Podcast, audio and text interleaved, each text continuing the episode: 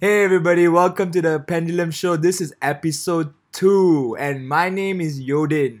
And I'm Bamba. And thanks for listening in last week. Like we said, if you have any suggestions or thoughts on last week's episode, which was on PTPTN and student loans, please write into us at thependulumshow at gmail.com.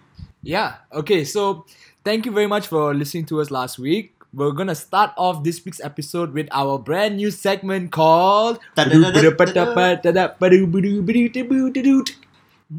the week!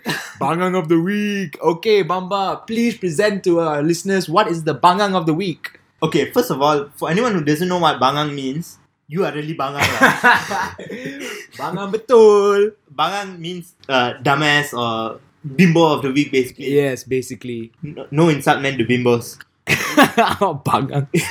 Alright, so basically, we're going to give you like the dumbest story of the week. And this week, we have a really good one. There was an article in Malaysiakini today. The headline is Menteri Besar donates sacrificial cows.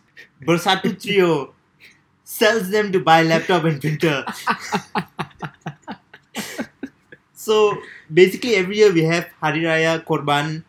Uh, that's when Muslims sacrifice an animal. I think it can be a goat also. Okay, guess, okay, that's not the point. Okay, so the Menteri Besar of Perak, he decided to donate the cows to be sacrificed to the Bersatu Party division somewhere in Perak. And they were supposed to use the meat from the cow and distribute it to the poor. But instead, they sold the cows because they wanted to buy a laptop and a printer. you know, you know. I think we should first appreciate, right, the the scale of these scandals has sort of these kind of scandals has reduced a lot from the past.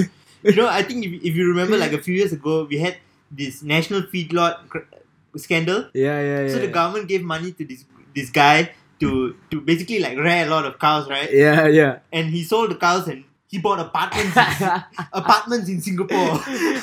so now at least like we're not buying apartments and flashy Right, cars right, and jewelry. right. At least we're just buying like laptops and printers. okay, okay. So is inflation or is it standard of living that has gone up? oh, gone down. Oh, gone down. right. So uh, this this this actually happened last year. You know, not this year. So he donated three cows. Apparently, each cow is worth fifteen thousand ringgit. He paid 15,000 ringgit per cow to buy one laptop and one printer. I, for one thing, that we have been missing out on a fantastic business opportunity here. We should oh, all leave the cities and, and rear cows. Like, did you know that they were worth no. fifteen thousand ringgit? What are we doing here? Here we are trying to start a podcast, hoping for sponsors to give us like five dollars We can't episode. even get fifty listeners now. We're talking about sponsors. We have your dad, lah. We have my dad. yeah, so this is a really dumb story. Uh, the guy who the whistleblower lodged a report like one year later. He wanted to give them one year to rectify the issue. I do not know how they would have rectified the issue. Like, how does it work? Do you like return the laptop and get your cow back? I don't know. Why have we moved back in currency? Uh, yeah, so the Menteri Besar, his solution is that this year is going to be much more accountable. Instead of three cows this year, he's donating five cows to the division. So I like to see where this goes. Making it rain. Are these holy cows then? Are they still holy cows if they're being used as commodity now? I, I don't know. I don't know how it works actually. Like they're live cows. How how do they even sacrifice them? Maybe he felt sorry for the cows. He's like instead of killing all three cows, maybe someone will appreciate the cow more. and he gave it away. Okay, okay, fine. Speaking from pre- appreciation, right, Bamba? Can you please tell the audience what is our main topic of the day? so our main topic of today is cut. Cut. No, no, it's cut. It's K H A T. but it's pronounced hut. It's pronounced hut, but there's Yes. a K in there. What what what is the K in there for? Ah, yo, I don't know. Okay, I don't know. Okay, I just all- read the news and just tell the tell the people what I hear. Okay, You know, I did not even know what hut was until this week. I know Hut, cut, cut, whatever it is. what the cut lah. Okay, Yeah, I thought that it was just Jawi, honestly. Like, can Okay. you tell me what cut is in the first place? okay. So hut is basically an expression. Okay, it's an artistic expression of the Jawi script. Okay, Jawi is not a language, Jawi is a script. So Khat is an stylized version of that script. Yeah, okay, okay, fine. So, from what I understand, the issue right now is that they taught this in, in Bahasa Jawi class in, in high school and yeah. in primary school. It's a primary and secondary education, it's a subject. Yeah. But now they want, the Ministry of Education wants to add it into the syllabus for Malay. So, the Malay subject, everybody takes Malay, obviously, it's the national language, right? Yes. And it's going to be a part of the year three syllabus or year four. year four, year four. It's going to be a It's part of the year four syllabus. Yeah, it's already mandatory for year five. It's been introduced since two, 2015. So right now there's uproar between many factions within society, right? Because it's also going to be introduced during year four. Although being a small part of the syllabus, it's going to be about what, Ababa? It's going to be six pages in a 160 page textbook. Yeah, That That's it. Six pages. Yeah, but then this, even though it seems small and minute at the moment, right? But this has caused controversy of many, many levels for many, many different kinds of people, okay? So, Bamba, we're going to talk about the kinds of issues that cut or HUT brings up. Right. So, uh, it has been there before, but they've sort of expanded it just a bit. So, it's not just knowing about HUT, it's also that the students have to be able to recognize the alphabets and pronounce them and write simple phrases or simpulan bahasa the uh, and and this is what's been objected to right now because it's not just happening in the national schools it's also happening in the chinese and tamil schools because the syllabus is all set by the ministry of education and the opposition is mainly coming from the chinese school establishment like the Dong Zong uh, has has made a big protest about it uh, there's also been protests from mca there's been uh, some uproar from dap uh, lawmakers who have submitted memorandum on Mhm. this, Mhm. uh, and they view it as a sort of creeping Islamization or being imposed upon non-Malays. Yes. And and the reason for that obviously is that Khat, the writing and Jawi, the writing system, is descended from Arabic. yes. It's a it's a superset of Arabic. It was modified to suit the Malay language, Mhm. uh, but it's viewed as as as some is viewed viewed as part of Islamic identity in this country. Yeah, yeah. But okay, so now that we've gotten the true facts of it, right? Uh, Jawi is a script. Khat is an artistic expression of that script. Okay, so it is not a language. So the bigger issue right now, well, one of it is is that it it involves identity, right? It involves us talking about the Malay identity because it is by extension identity of the Malay language and therefore also the Malay identity. Yeah. Right? So why is it that now we are actually talking about this? Why? Why now? First of all, this policy came in from the previous government. Yeah. It was decided a few years ago. It's just being implemented uh, now, right? Yeah. But yeah, why are they doing all this in the past few years? Yes. One thing you notice in Malaysia right now Mhm. is that different groups feel that their identity is under threat from each other. Definitely our identity is being I mean, threat you know, when when we had a Chinese appointed as the finance minister, yes. there was like a blowback, right? Like, Yes. can he represent the interests of the Malays? And the same thing, you know, when the chief justice was a, a non-Muslim, yeah. there was the same questions, and there's always talk about how a non-Muslim cannot be prime minister and so on because it's Mhm. viewed as creeping upon Malay interests, number one, but in a larger sense on their identity as a whole. And it's not just under threat from the other communities, Yeah. it's also under threat from globalization, Western values, uh, Western culture, and it is uh, a, a bit like a slap in the face to some people that the language which they are so proud of Mhm. uses an alphabet which is not their own. Mhm. Yeah, so I think that that's playing a big part in the whole controversy right now, Mhm. and, and and you can even see it in the in the politics of this, right? yeah. Because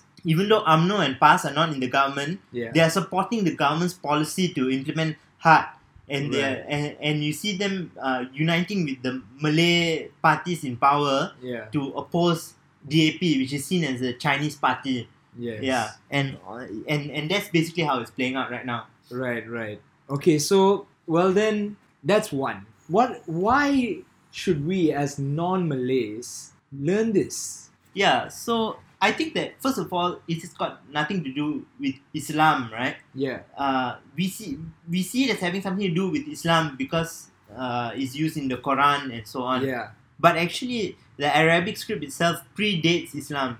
Correct. It was already there Mhm. when Islam emerged. Yeah. So and it's got less to do with religion for for, for Malay culture than it has to do with their heritage. It Yeah. is it is the main writing system for the language, or it was until the until the Western colonialists arrived in Malaya. It was used in all kinds of documents. It was used in inscriptions. It was how people communicated with each other before the British, the Dutch, and the Portuguese arrived in Malaya. So uh, we cannot deny that it's a part of Malay identity, and it's a very important part of Malay identity. Wouldn't you agree? Yes, okay, fine.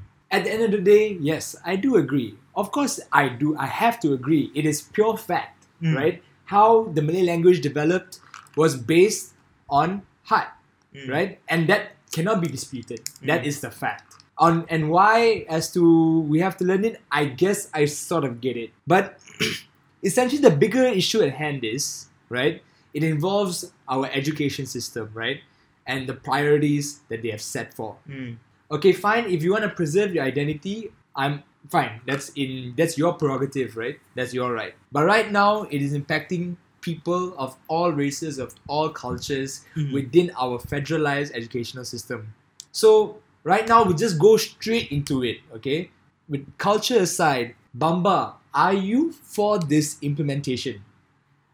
I personally am because it is very limited. You don't have to learn how to write a whole essay in it. You don't even need to learn how to write a whole sentence. You just spend a small part of one schooling year learning about this language, this writing system for a language which is used in day to day communication. All of us need to know Malay, and it will help us to appreciate Malay more if we understand where it came from, if we understand the history of Malay a bit better. I mean, these kind of writing systems were adapted for Malay, uh, and and the Roman alphabet which we use right now, right, is called Rumi in Malay.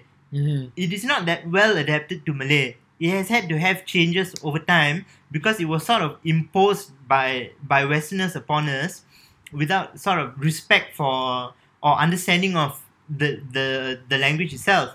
Uh, Just Mhm. like 20, 30 years ago, they changed a lot of our spellings, right? yeah Because the the alphabet was not that suitable. So right right uh, so in that sense, it's important. Number one, in terms of understanding the history of the language and appreciating it. Mhm.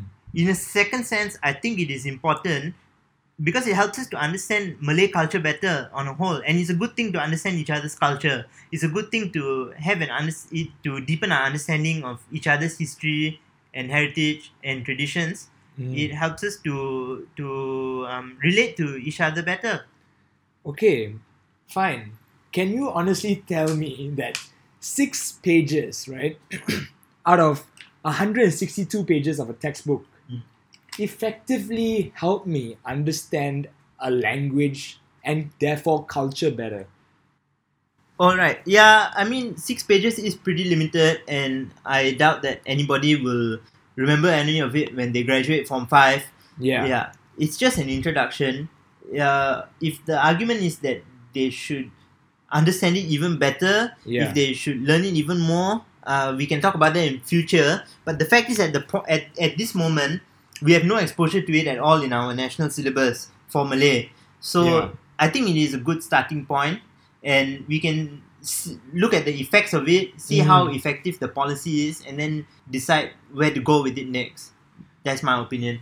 Okay, fine. So, me on the other hand, I am against this implementation. I purely believe that it is a waste of time. I am not disrespecting the writing form as uh, well as culture or the Malay language in that extension. I'm not. But I just feel there was just too much emphasis on this right now, or maybe maybe that's because um, there's just so much of controversy now that has forced me to think this way. But if it was supplemented with other things that was introduced into our other syllabus, maybe I would have been okay with this. So But- you mean about other cultures? we- we- Maybe. yeah, yeah, even that. Mm. But I feel because essentially our education minister, right, Maszlee, he was appointed to do two things. He was appointed to transform our education system into a world class one and also promote national unity through education. Hmm? Right now, because of the controversy that's exploded from this, without any sort of real um, information given out as to how it's properly going to be implemented, right? Mhm. And because it's six pages, I cannot foresee it being of any substantial value. So, um, because this was one of the main things of the agenda they're going to implement within our education system, I am not for it because I just don't see how effective is it. Yeah, I think that I think that is the uh, the best argument against it. That is Yeah. that is too limited to have any real uh, impact on the, on these students. Yeah. Um, but the idea of it, in my opinion, is a, it, the basis of it is good. Uh, perhaps they need to think about introducing it in a later year, for example, when the students can absorb it better. Because there's lots of things that we learn in school which we will never use in our careers, in our daily lives. You know, You- you, Mhm. may, you learn biology, for example, and then you go and do a law degree. Yeah. Not, all of that information becomes irrelevant to you, right? Yeah. But the purpose of it is to sort of pique your interest uh, in in these topics, and if you find that this is something that that interests you, maybe you will pursue it in the future.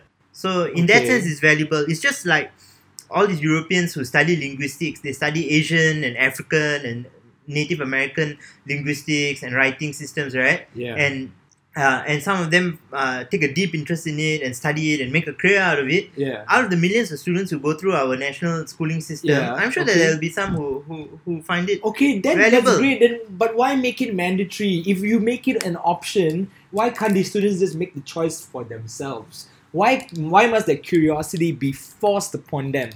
Because chances are, okay, I've asked four of my Malay friends. Okay, I have four Malay friends, and I've asked them what is their opinion on hut. Two out of four, 50 percent, didn't even know what the hut it was. Um, I guess that this sort of answers your own question, right? Because the lack of knowledge about this is a reason that no student would take an interest in it of their own initiative, right? Or most students wouldn't be interested in it on their own initiative. They wouldn't choose to learn it. But there are lots of things that we learn in school which we wouldn't choose to learn. Okay, but I have to time. say, these two people that said they didn't even know what it was Yeah. didn't study it, but the other two did. yeah. And then I proceeded to ask them, did Yeah. it benefit you in any way? Are you applying it in your daily life today? Mhm. They said no. Was it a waste of time for them?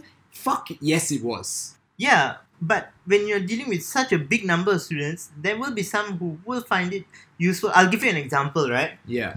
Uh, let's just let's talk about non-Malays. How it may be useful for non-Malays. Okay. So, if you want to study other religions, for example, you can do degrees in that, right? Like comparative religion and so on. Yeah. So you want to learn a bit more about Islam, you need to go back to the scriptures and writings on Islam, Yeah. right? And those are written in in Arabic, right? Okay. So so for them it may be useful. hmm That's that's one example. And overall, I don't like the idea of just learning something because we know it will be useful to us in the future. There are Mm. lots of things that we explore and study without Mhm. knowing the utility of it. Yeah, we should just pursue knowledge for its own for its own ends and and and see where it leads us. Okay, I am all for learning for the sake of learning because it is good. Mm. I mean, there's a philosopher that says that all, actually, even all knowledge that you learn can be actually useless, right? But the thing Who is, is this philosopher? I'd like to meet him. I am absolutely, I cannot for the life of me remember who the hell this philosopher was. I hope his name is not Yodhin Kumar Sivapatam. if I truly believed it was, would I be doing this fucking podcast? okay, carry on, carry on. Okay. No, but the point is, um, I'm all for learning for the sake of learning. It is good, but why hard? Why can't it be other things being put first? Why is the education ministry putting this as a president over a- anything else? Why can't we be learning about things like coding, things like um, maybe even can you can we fix our fucking textbooks or not? Can we fix our current history textbooks? Why add more to the rubbish? You know. I think that you're right. Like lots of things are missing from the syllabus. Yeah, And it needs to be improved yeah, in in all the subjects, not just Malay. You know, Yeah. history, science, maths, all of it. everybody agrees that there's problems. Yeah. Uh, if there is any kind of value to adding this to the syllabus, then we should just view it as being valuable by itself. We shouldn't view it as either or. Like we can do this and we can do other things as well. Mhm. Like just because we're making improvements here in the Malay syllabus doesn't mean that other improvements cannot be made in other subjects. Like these are to me to me it's two separate issues. Okay. Yeah. Okay, fair, fair. It's just that I just feel like it's a waste of time to introduce this as mandatory now. I just feel that we're not addressing the bigger issues within education, and that's what bothers me the most, Yeah. actually, because you know, for us to, in terms of culture, uh, you know, I feel that we definitely should appreciate each and everyone's culture because it is essential to us as a nation. I mean, we pride ourselves on being so diverse, right?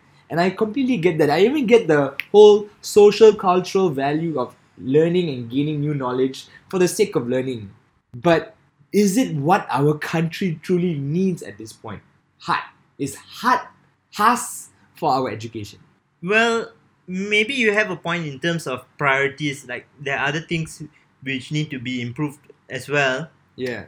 Uh, yeah, that's fair. That's fair. But but but still, uh, it, if we can agree that there is some value to it, or if we can appreciate that there is a bit of value to adding this to the syllabus, Yeah. we it's already been done. The Yeah. syllabus has already been uh, thought, studied and thought out. And that's another thing. It okay, the syllabus, right, is six pages out of 162 Yeah. pages pages textbook. No. yeah. Yeah, yeah, yeah. Yeah, yeah, yeah, yeah, yeah, correct. So six out of 162. How effective is it in terms of increasing my appreciation for the language? Yeah, that's also fair. I think that if they want to do this, maybe they should do it in a later year when students can appreciate it a bit more, understand it a bit more. Can you actually tell me what you learned in Standard 4? Can you tell, like, can you remember, like, what was something unique that you learned in Standard 4 that you can remember until now? I learned that when you hit a girl with an exercise book, sometimes she gets a paper cut. What? Who is this? Why are you doing this to girls? This is another issue, you know. I was a bit toxic as a Oh my as a- god! as a primary school student. why didn't I do like background checks, lah? oh my god! so uh, this might be my last week on the Pendulum Show. Uh, this might be our last episode, lah. I don't know how to do this without anyone else. Yeah, but but you're right. You're right. Um, maybe, maybe year three is not the best time to do it. Mm. But I definitely think that it is a is valuable. History. I I I like history, Mhm. and I think that uh that many people don't even know that there was a writing system before our Roman yeah, alphabet for I, yeah, I agree. There are a lot of dumbasses that we have. I mean, I am a dumbass. Like I didn't know what the fuck it was. yeah, and But I am not Malay. Yeah. Does that am I excused? Well, the fact and and we have to live with each other more and more, right? Because people are moving to the cities and we are interacting with other races more frequently. Mhm. And I think that there is a to to an extent, Malays and uh, Chinese and Indians Mm. don't understand, don't sometimes don't take the effort to to learn about Malay traditions or to learn about their culture, art, and and, and language. How often do we use Malay?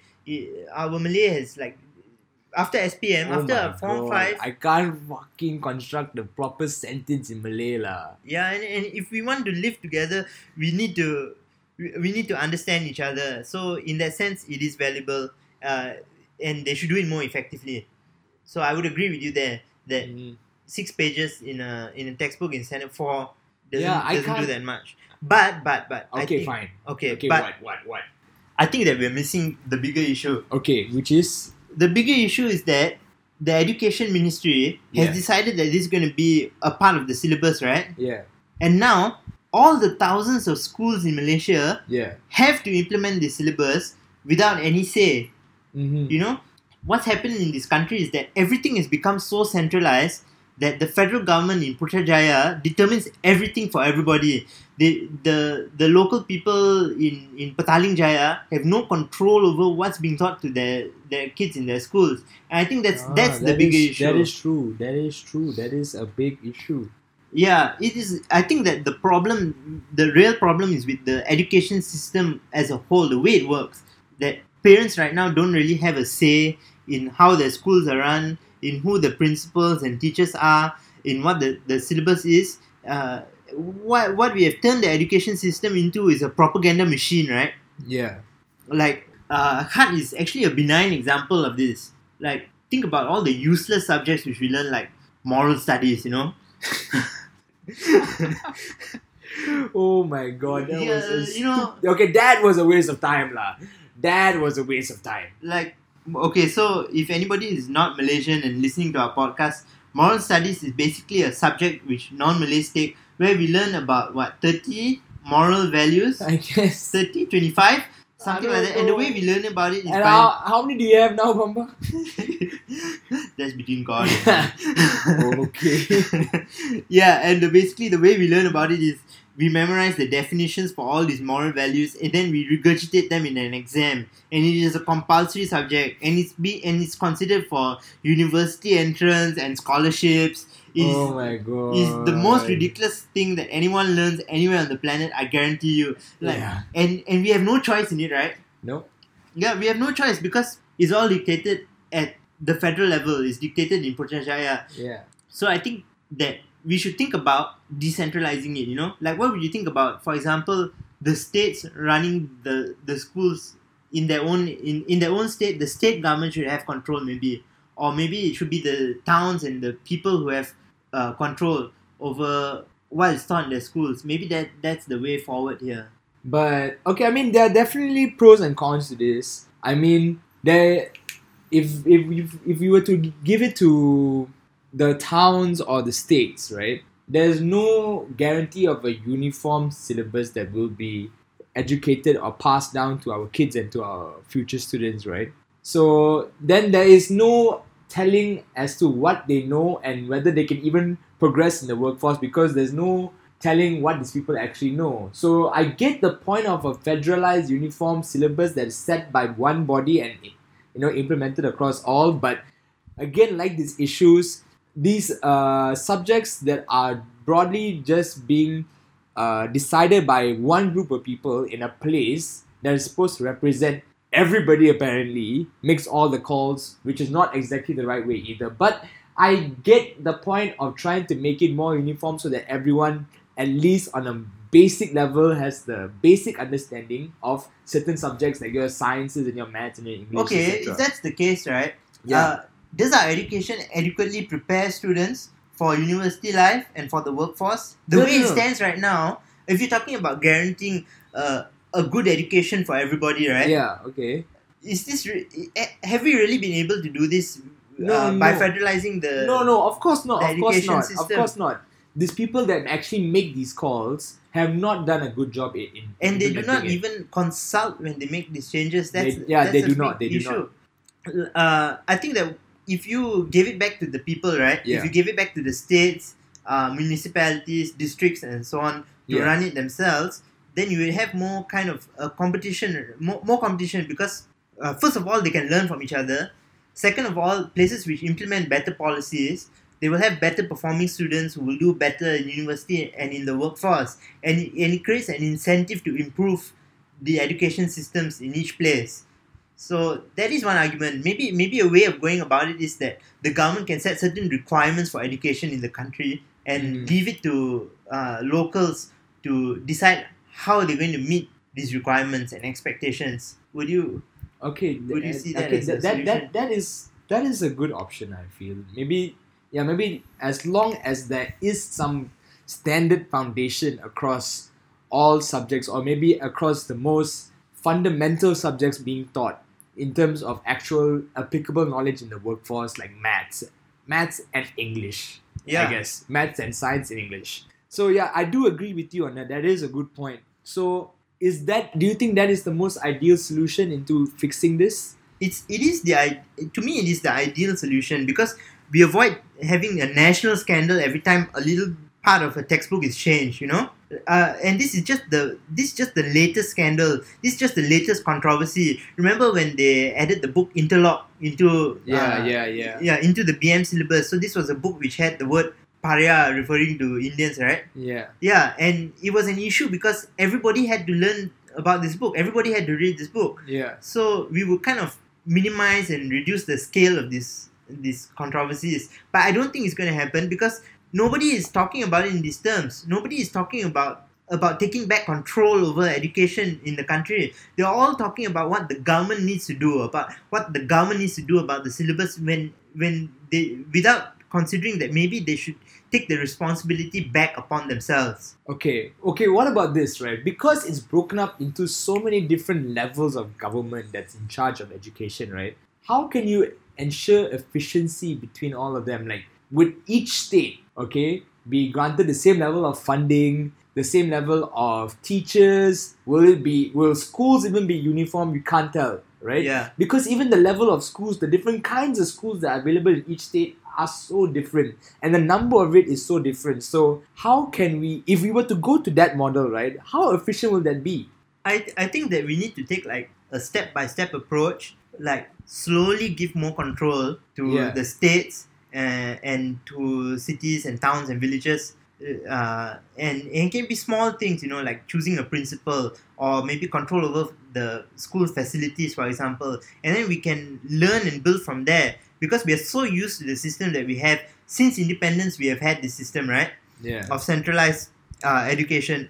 So it's going to take a long time to shift even the mentality, the mindset of the people. Is but- this a trademark of a developed nation? Do you think this would be a stepping stone into making our education a world class one and as uh, as of one as a developed nation? I, I think it is because there's almost like no incentive right now to improve the system with relevant uh, with relevant syllabus. You know, the Mhm. purpose of this the education system it seems to be eh, to further the political goals of the party that's in power.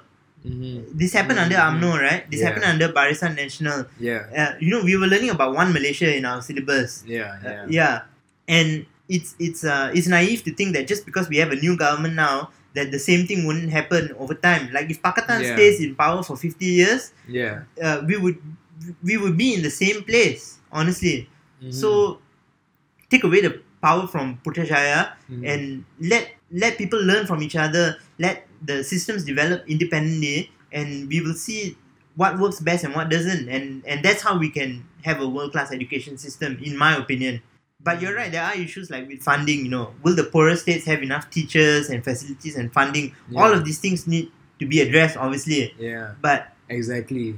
but we need to start start talking about I guess the conversation has to start somewhere. I, I guess because essentially this group of people that determines the future of education, I don't think they're cutting it, lah. Okay, so essentially the conclusion is that although this controversy divides amongst various kinds of people, but we have to understand what is the priority right now for everyone. Who is making these decisions essentially, and how do we actually improve on it? yeah. Right. So it is an important cultural issue, but the bigger issue is, like you said, who's making the decisions. Yeah. And if we don't start talking about that, we won't be able to solve the larger problem I in agree, the I education agree, I system. agree. This, uh, a lot of people maybe can agree that khat, the introduction of khat, is sort of a distraction in a way. Yeah. Or it is a symptom of a problem. Yeah. The controversy itself is a symptom of the problem in our system, yes, yes, exactly. So which is too much power in this education ministry and, and in Putrajaya. yes, without the proper consultation of any other group of people. Yeah. So I think that uh, the takeaway here maybe is that we need to start talking about deeper issues instead of just this part of the syllabus or that particular subject. Yeah. People need to start coming up with new ideas about how to totally reform our education system, and that's the only way we can get to a world class uh, education system from year one to form five. Yeah. Yeah. Okay. So that about sums it up for today. Thank you so much for listening to the Pendulum Show. Uh, if you have any suggestions or thoughts about what we've talked about today or our topic from last week, please write in to us at thependulumshow at gmail.com Yeah. and hopefully we'll be back here again with you next week. yeah. All Okay. Thank you very much.